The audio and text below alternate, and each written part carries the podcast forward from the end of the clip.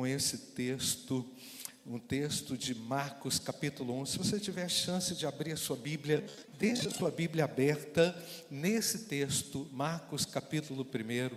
Eu peço a você também que com atitude de reverência a Deus, peça a Deus para que nada te distraia, nada te desconecte dele agora, porque sabemos, irmãos, que quando ah, cultuamos a Deus, muitas coisas surgem na nossa cabeça, mas não deixe o seu pensamento escapar, não deixe o seu pensamento ficar cativo de alguma preocupação e deixe o Espírito Santo de Deus falar a você nessa hora, e principalmente você que ainda não tomou uma posição ao lado de Jesus, está duvidoso a respeito de quem Ele é, Deus vai falar com você nessa noite. O Senhor vai mostrar o amor e a graça dele nessa hora. Irmãos, esse texto de Marcos capítulo 1 compreende o início do, do, do, Evangelho de Marcos e mostra, apresenta uma realidade muito objetiva e direta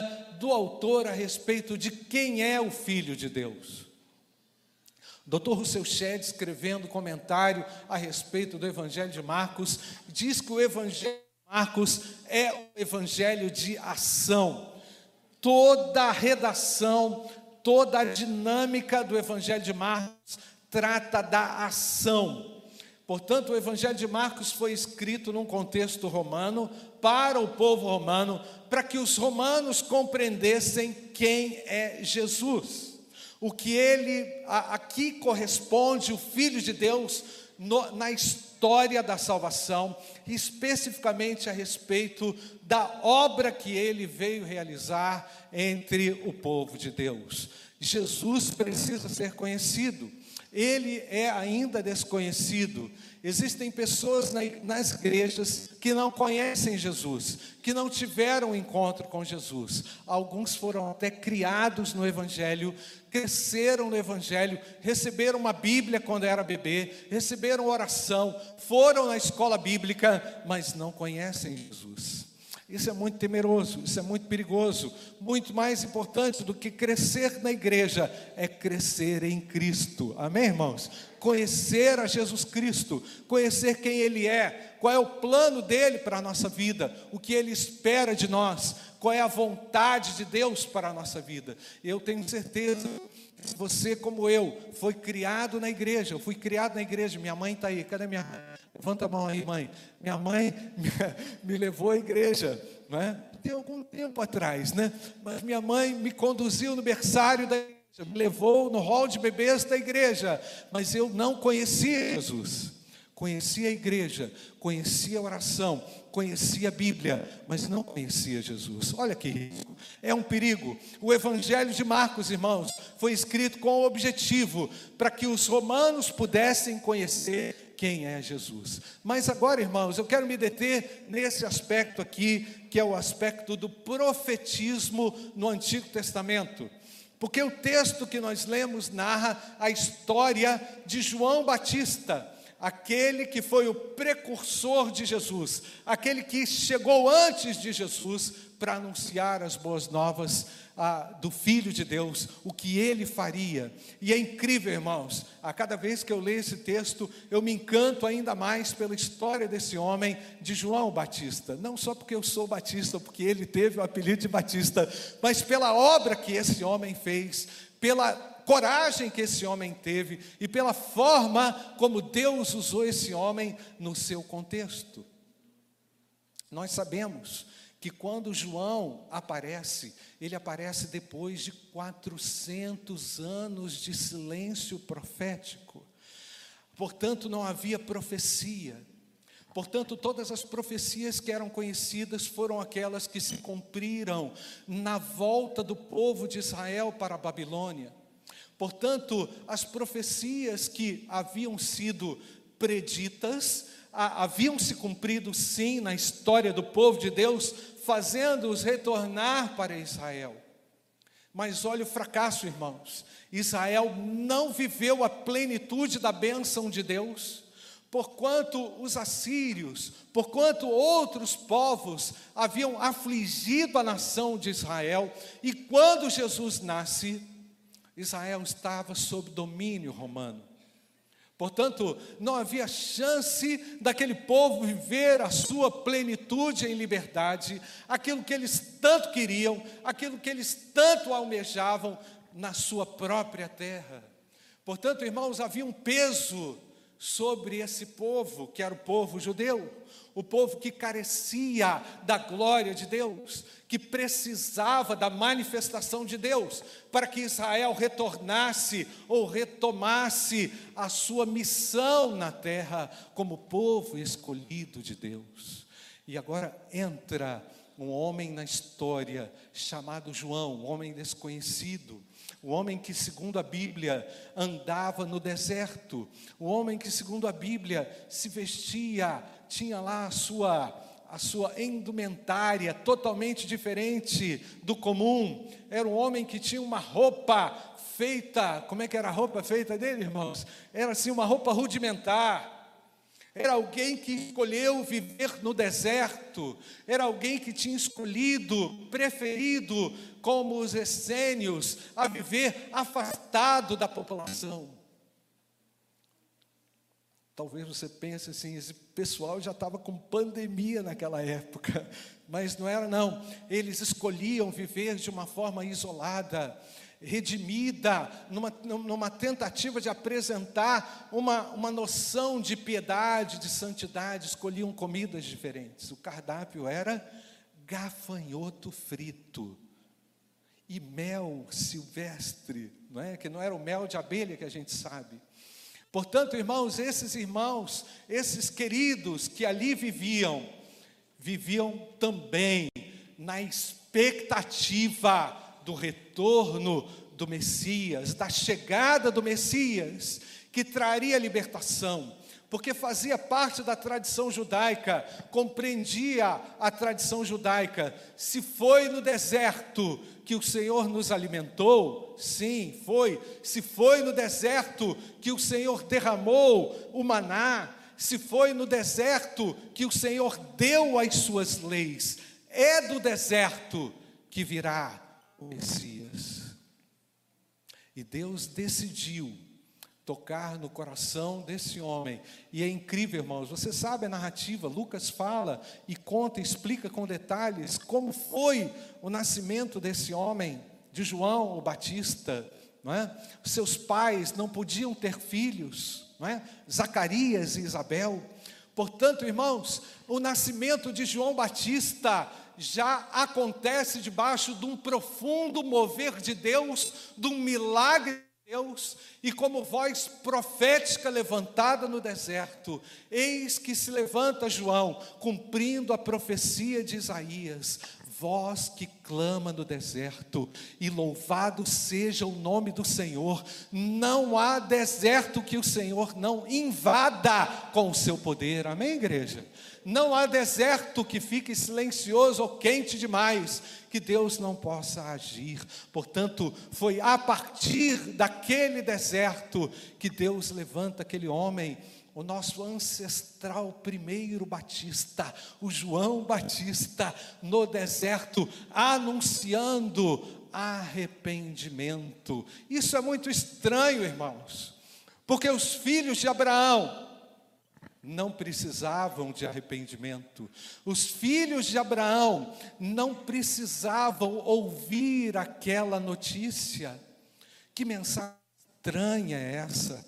Esse homem que se levanta dessa forma, com essa indumentária, com esse cardápio diário, comendo essas coisas, vem aqui nos falar que nós precisamos de arrependimento e mais nós não somos prosélitos, nós não somos estranhos ao povo de Israel, nós somos filhos de Abraão, e esse cara está pedindo para a gente batizar, é uma coisa doida.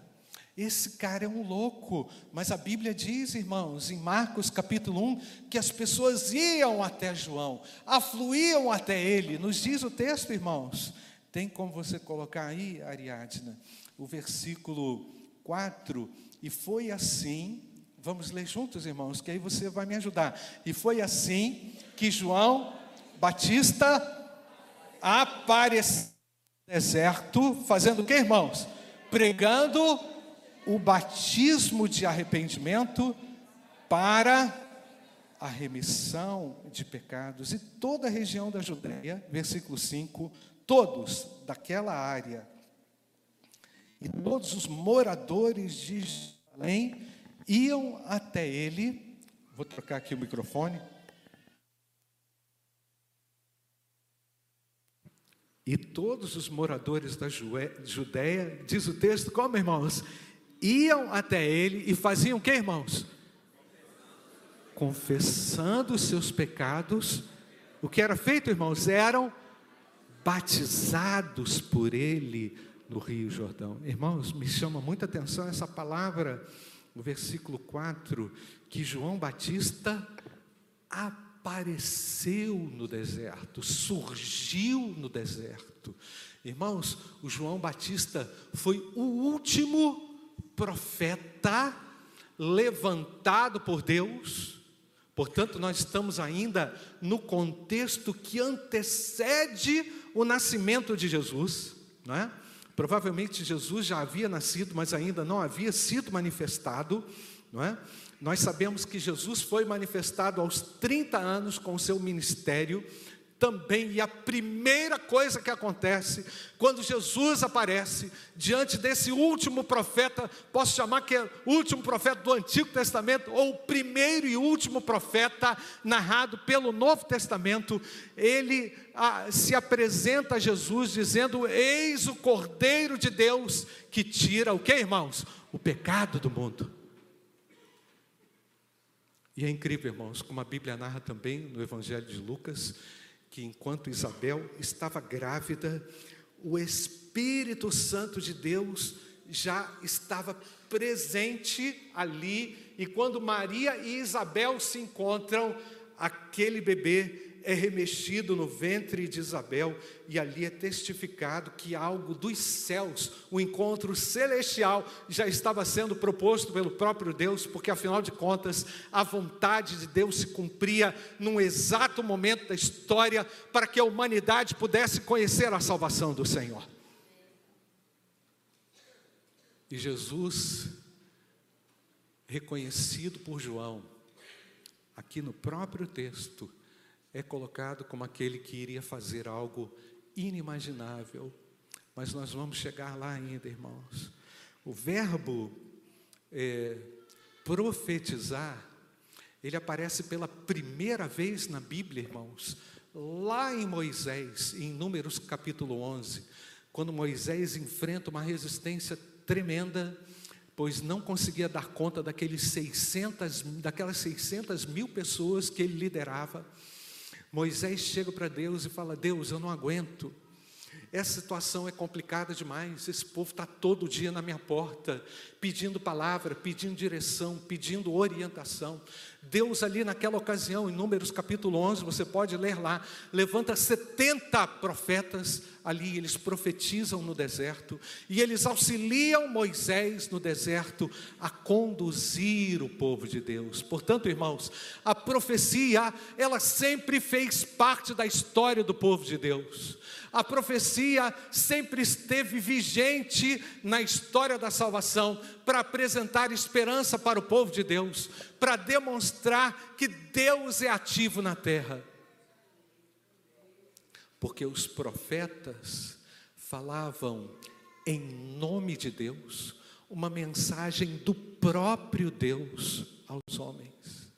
Os irmãos podem perceber que a mulher samaritana ao encontrar-se com Jesus, o que, que ela fala?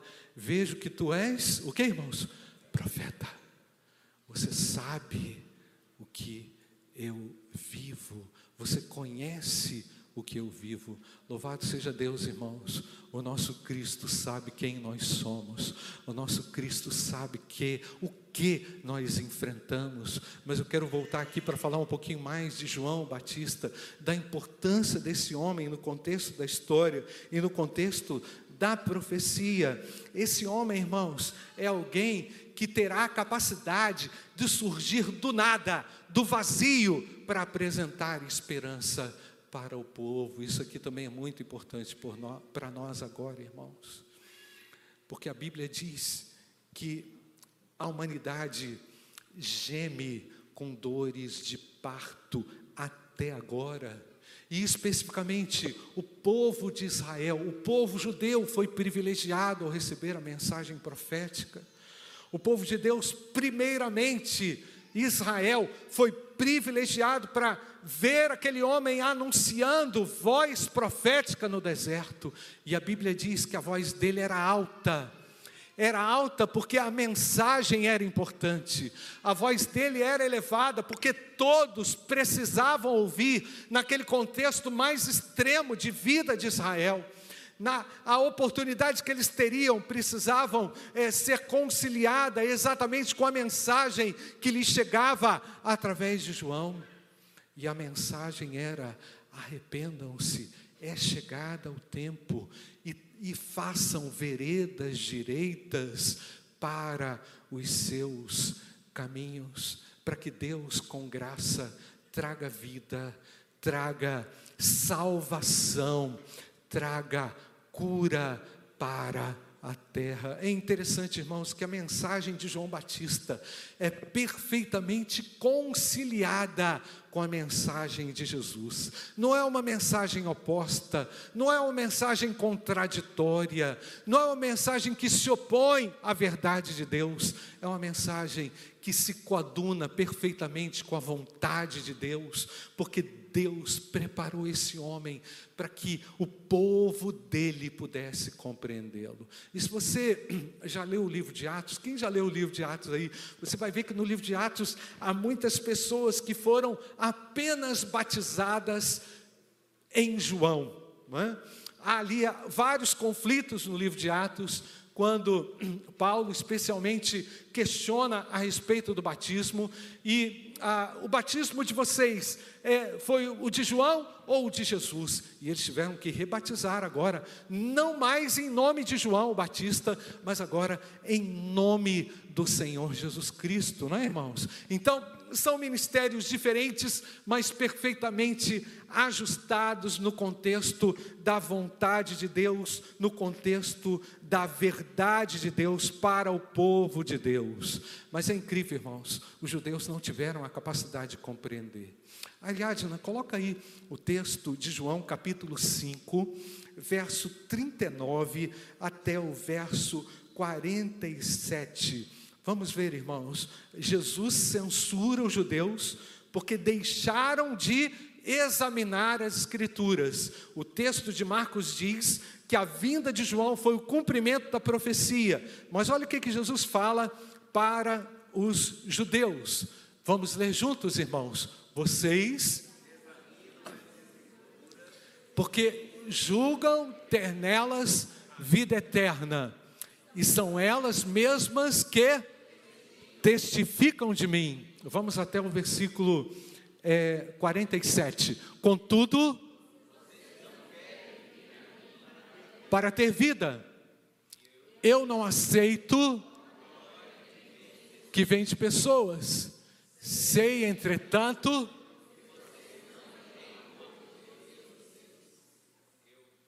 eu vim em nome de meu Pai, Jesus falando, e vocês não me receberam.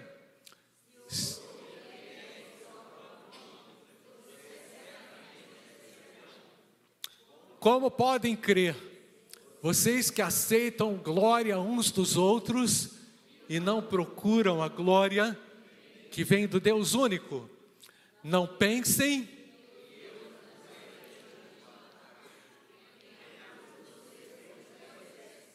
em quem pusera a sua esperança, até o 47.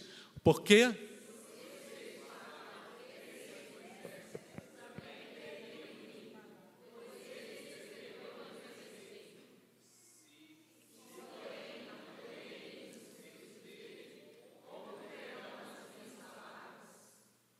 Amém, igreja? Importante a gente destacar aqui, nesse momento, é que todos os profetas do Antigo Testamento apontaram para quem, irmãos? Para Jesus Cristo. Toda a profecia do Antigo Testamento se resume na direção do Filho de Deus que viria para trazer salvação ao perdido e restauração e libertação dos cativos. Primeiro a Israel.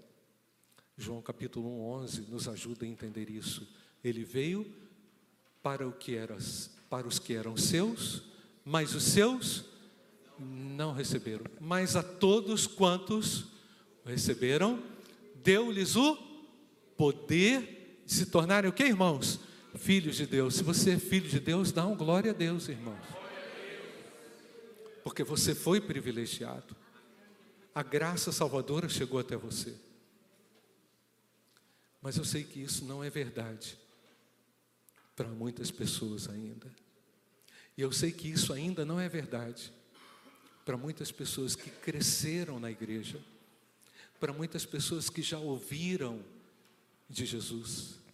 Eu sei que isso não é verdade ainda para muitas pessoas que talvez estejam aqui ou estejam assistindo essa mensagem, mas que precisam de igual forma da grandiosa e libertadora mensagem de Jesus Cristo. Irmãos, esse último profeta do Antigo, do Antigo e do, do Antigo Testamento, na dobrada, na virada do Novo Testamento, me faz entender que essa mensagem ainda precisa ser pregada. Que Jesus Cristo ainda está disposto a libertar e salvar o homem perdido. Não perca isso de vista. Não perca Jesus de vista. Não entenda que uma pessoa socialmente qualificada, bem de vida, não precisa de Jesus. Não entenda que o status de uma pessoa pode lhe garantir salvação, pode lhe garantir uma entrada no céu, porque a mensagem é a mesma, o evangelho é o mesmo. O texto apresenta um grande rompante de Deus para a humanidade perdida. Irmãos, e quando olhamos o cenário angustiante da terra, quando olhamos, quando olhamos e percebemos a, a situação angustiante das emoções da humanidade, Irmãos, o Brasil está sendo classificado como um dos países mais ansiosos do mundo. É lógico, pastor, tem 200 milhões de habitantes, mas veja bem, irmãos, é, é um país grande, é verdade, tem muita gente, vai ter muita gente ansiosa, mas você pode perceber quantas pessoas estão sendo destruídas mentalmente, emocionalmente. O que Satanás tem feito é uma grande aflição sobre a humanidade, sobre o Brasil, sobre o seu vizinho, que está angustiado, a despeito também de como os israelitas estiveram naquele período de grande angústia que antecedeu a chegada de João. Quatro séculos de silêncio profético, mas eu quero dizer: aqui está a igreja anunciando a Jesus, e aqui está a igreja glorificando a Jesus, aqui está a igreja anunciando que é necessário arrependimento para que se possa alcançar a salvação em Jesus Cristo. Não ouse calar diante da necessidade das pessoas, porque em nenhum outro há salvação. Amém, irmãos? Agora, meus queridos, é verdade também, é verdade também que tem muita gente atrás de profeta. Tem muita gente atrás de profecia. Anota aí, anota aí agora tem muita gente frustrada com falsos profetas e com falsas profecias. Tem muita gente cansada de um profetismo vazio e ausente da verdade de Deus. Ao mesmo tempo, pastor, que o mundo clama que o mundo angustia, que há necessidade da pregação do Evangelho, é verdade? Há um levante, irmãos, de falsos profetas no mundo, não sou melhor do que ninguém. Clamo a Deus como homem de Deus, pedindo graça e misericórdia para que o Senhor me use. Mas o que queremos ver, irmãos, é um povo de Deus saudável, com uma mentalidade saudável, com um coração saudável, com uma teologia bíblica saudável e com uma vida íntegra diante de Deus, amém, irmãos? Temos que saber valorizar aquilo que é correto, que é justo, que é honesto diante de Deus, sem irmos atrás de falsas profecias. Eu quero dizer para você, minha esposa está aqui.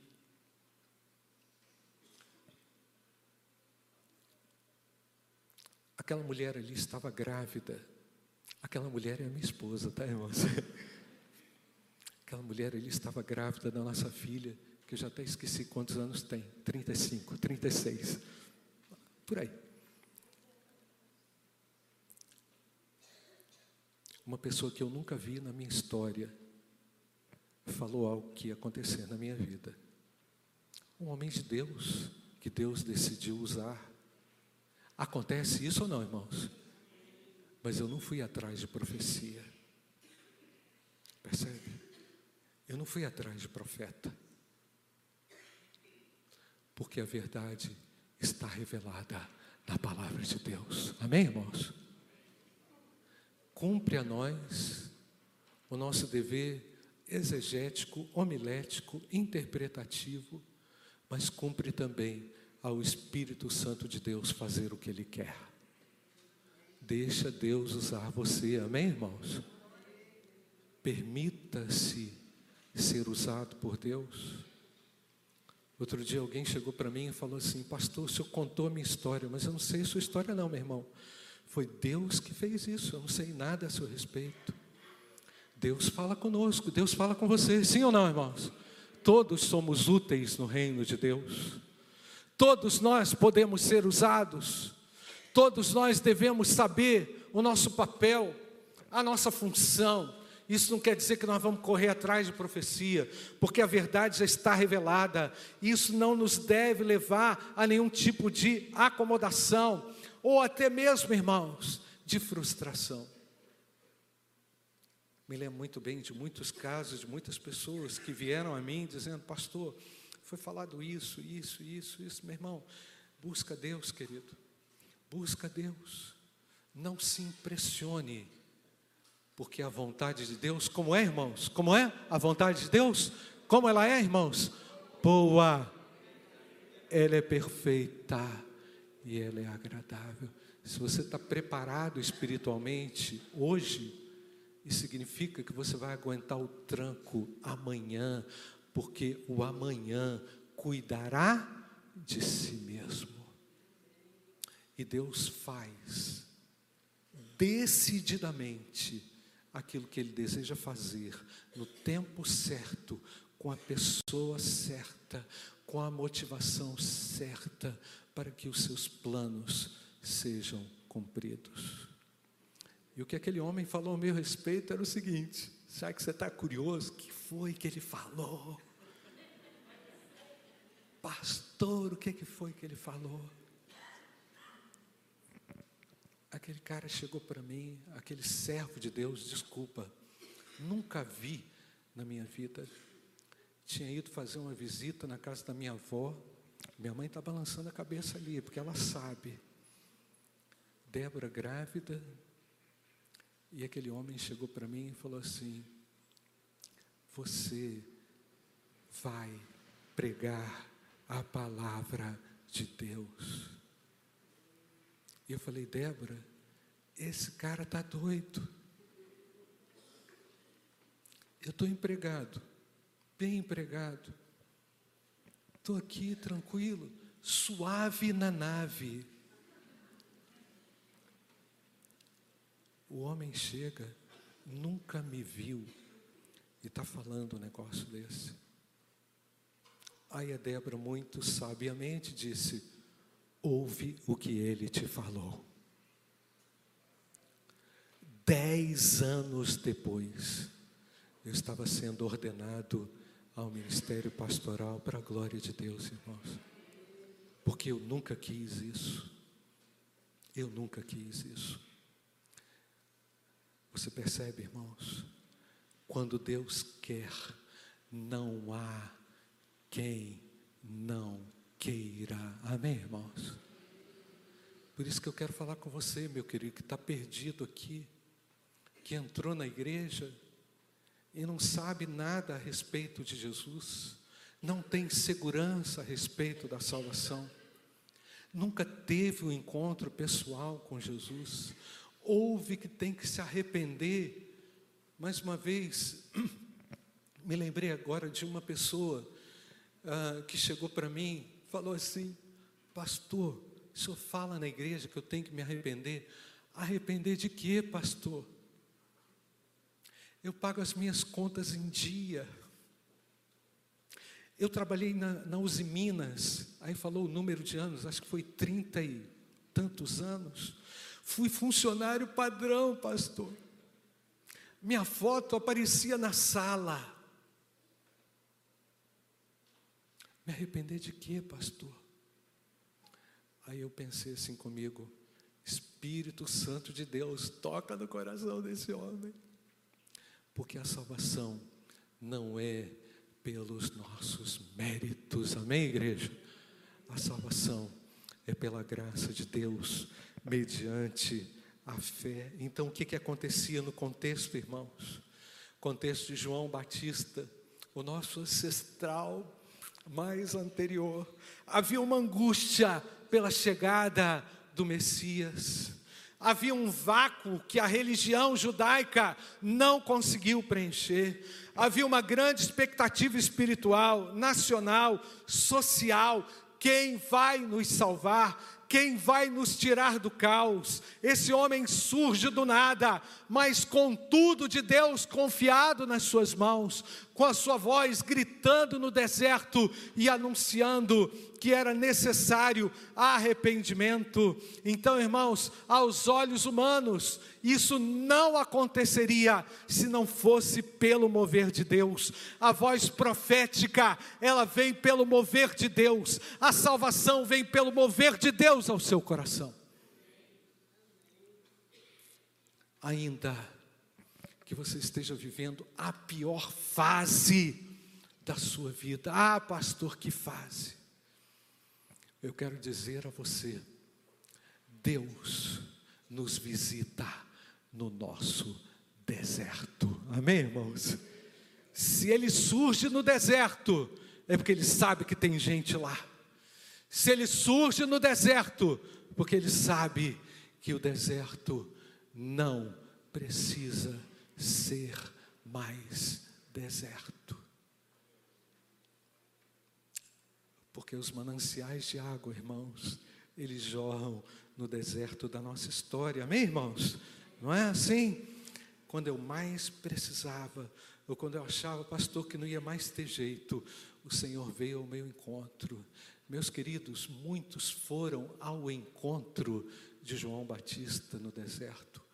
Hoje o Senhor convida: venham a mim, todos vós que estáis como irmãos, cansados e sobrecarregados, não importa a sua família, não importa a sua tradição religiosa, não importa se você ganhou a Bíblia do bebê na igreja, não importa se você foi dedicado quando era criança, importa se você realmente teve um encontro pessoal com Jesus Cristo, e desse encontro, irmãos, nós carecemos do arrependimento e do reconhecimento que só Jesus Cristo salva. Amém, igreja?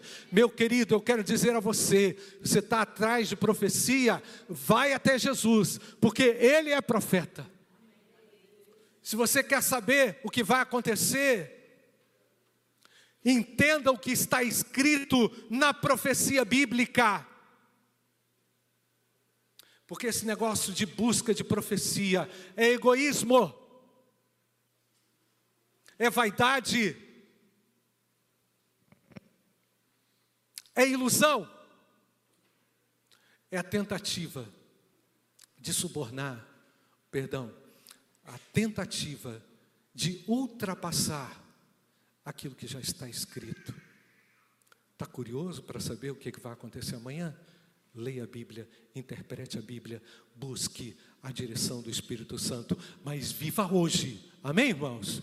Viva hoje aquilo que o Evangelho deseja que você faça e seja. Ah, pastor, mas dá uma dica: o que vai acontecer amanhã? Não posso prever o futuro, meu irmão. Deus sabe aquilo que reserva cada um de nós.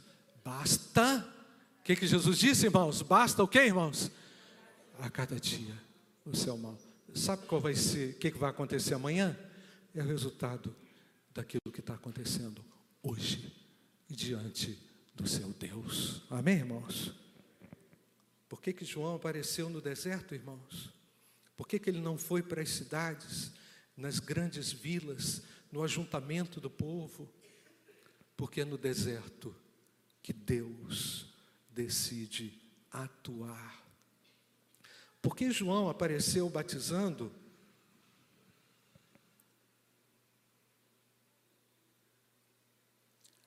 Porque as pessoas precisavam de uma demonstração externa daquilo que já havia acontecido internamente. Arrependeu-se, foi salvo, seja batizado em nome do Pai, do Filho e do Espírito Santo. Qual era a atitude do profeta João? Era uma atitude que gerou grande impacto e, ao mesmo tempo, irmãos, era uma atitude de servo. Diz-nos o texto que João não se sentia, como irmãos? Digno. Vamos olhar para o texto de novo, que a gente está quase encerrando. Versículo é, 8, é isso mesmo? Versículo 7. Pode ler comigo? E João pregava dizendo: Depois de mim, que é o que, irmãos? Mais poderoso do que eu do qual não sou digno de, curvando-me, desamarrar as correias das suas sandálias. Você percebe a atitude do profeta, irmãos? Ele sabe qual é o seu lugar. Ele não é vaidoso, ele não desrespeita as pessoas, ele não é arrogante, Sabe o que eu me lembrei agora, irmãos? Eu me lembrei exatamente agora da conversão do pastor Marcos Reis, marido da Ingrid, a Ingrid, filha do Leudson. Quem conhece o pastor Marcos aqui? O pastor Marcos já pregou várias vezes aqui, sempre no início do ano. Pastor Marcos era sargento ou tenente do exército lá em São Gabriel da Cachoeira, lá no fim da linha onde todos os ventos já tinham feito as curvas e estava aquele homem lá no final do mundo, na mata. E o pastor Marcos disse para mim, ele não era nem convertido ainda, eu conheci o Marcos antes da sua conversão, e o Marcos disse para mim, pastor, Toda semana vinha um pastor de canoa lá do outro lado do rio, com a Bíblia na mão, falando o Evangelho para a gente. Chegava no acampamento do exército e pregava o Evangelho, e falava de Jesus, e falava do amor de Deus para nós. E a gente não sabia que aquele homem estava fazendo ali, a gente nem podia autorizar aquele homem chegar no acampamento do exército, mas a gente ouvia as palavras. E aquele homem insistentemente ia lá, pregava, falava do amor de Deus com a sua Bíblia, mal sabia falar o homem, e estava lá falando, falando, repetindo as palavras de Deus, o Evangelho de Jesus Cristo. E o pastor, e o Marcos falou assim: uma noite, aquelas palavras não saíam mais do meu coração, e eu já ansiava pela vinda daquele homem no nosso acampamento do exército, que eu era líder lá na floresta. E esse homem chegou lá falando aquelas palavras que tocavam o meu coração, e eu pedi, fala mais, fala mais desse Cristo. Você percebe como Deus nos visita no deserto? Sim ou não, irmãos? Você percebe que o Senhor nos encontra nos desertos. Você que está aí no deserto, meu querido, palavra de Deus vem a você nessa noite. O Senhor vem a você nessa noite. O Senhor chega a você nessa noite. Porque Ele quer tirar você desse inferno, quer tirar você desse caos, quer tirar você dessa dúvida, quer tirar você dessa angústia que não acaba. O seu namorado não vai conseguir resolver isso, a sua namorada não vai conseguir resolver isso, a sua promoção de salário não vai conseguir resolver isso, o seu Instagram não vai conseguir resolver isso, ninguém vai conseguir resolver isso, mas Jesus Cristo vai entrar no seu deserto. E vai tirar você dessa condição infernal, porque Ele nos visita no calor do inferno da nossa vida. Glória a Deus, Jesus Cristo está aqui e quer resgatar você. Não hesite ao ouvir a voz de Deus. Sabe o que aconteceu, irmãos? O Marcos foi pré-evangelizado lá na floresta, fez o discipulado, veio para cá, nos procurou, fizemos o discipulado com ele, tomou a decisão lado de Jesus Cristo, se batizou. Deus o chamou para o ministério. Deus faz coisas insondáveis, sim ou não, irmãos? Ele alcança o perdido na sua necessidade mais profunda. Irmãos, estou quase concluindo. Presta atenção aqui, meu irmão. A grande profecia cumprida no, Antigo, no Novo Testamento foi o trabalho de uma pessoa anônima aos olhos de Deus perdão, anônima aos olhos dos homens, mas não anônima aos olhos de Deus. Foi alguém que, com atitude simples, disse: Eu não sou digno. Eu estou fazendo esse trabalhinho aqui. Mas vem outro que é o que, irmãos? Maior. Jesus Cristo é maior. Sim ou não, irmãos? Aquilo que a gente faz não é nada. Não vá se achando que você é alguma coisa.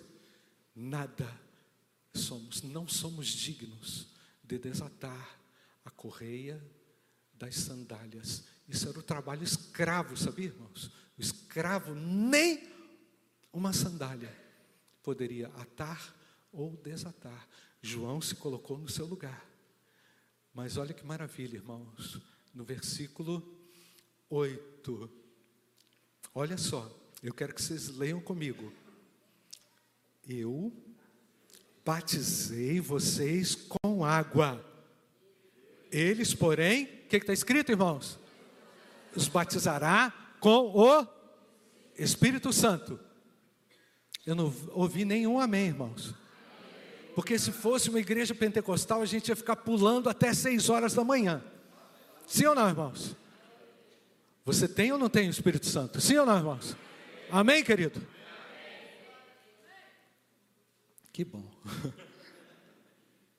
Mas eu quero dizer para você: se o Espírito Santo entra no seu coração, nunca mais você sentirá o calor do deserto, porque Ele estará com você todos os dias. Até quando, irmãos?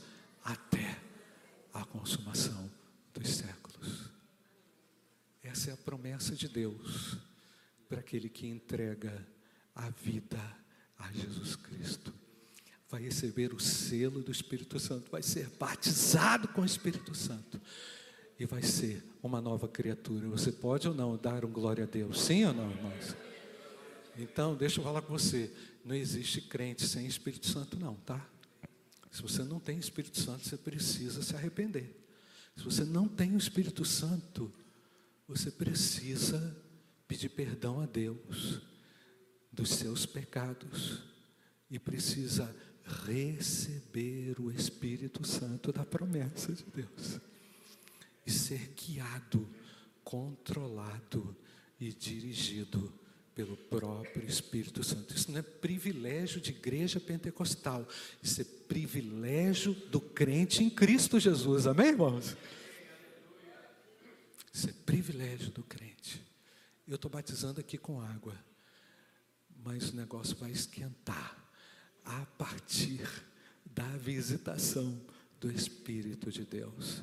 Feche seus olhos, meu querido. Eu não sei como que você entrou aqui, perdido, vazio.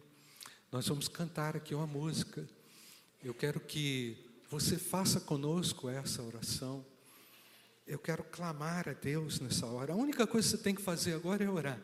Mais nada, orar. Falar com Deus. Você que está aí perdido, que entrou aqui na igreja, sem saber a respeito da sua identidade, sem saber a respeito do seu futuro, sem saber a respeito do amanhã, de repente você está atrás de uma profecia, a profecia que você ouviu aqui hoje é: Jesus Cristo veio ao mundo para trazer salvação a você. A profecia que você precisa ouvir é que Jesus Cristo reuniu nele toda a vontade de Deus para que você seja liberto, salvo da escravidão do pecado. E que Ele vai conduzir a sua vida agora, debaixo da palavra viva de Deus e da autoridade viva de Deus. E que você precisa ser um seguidor de Jesus. E que você precisa entregar a sua vida a Jesus todos os dias. E que agora você não precisa andar mais no calor do deserto, porque no deserto Ele veio te visitar. No deserto Ele vai produzir mananciais. No deserto Ele vai encher a sua vida de sentido e de significado profundo.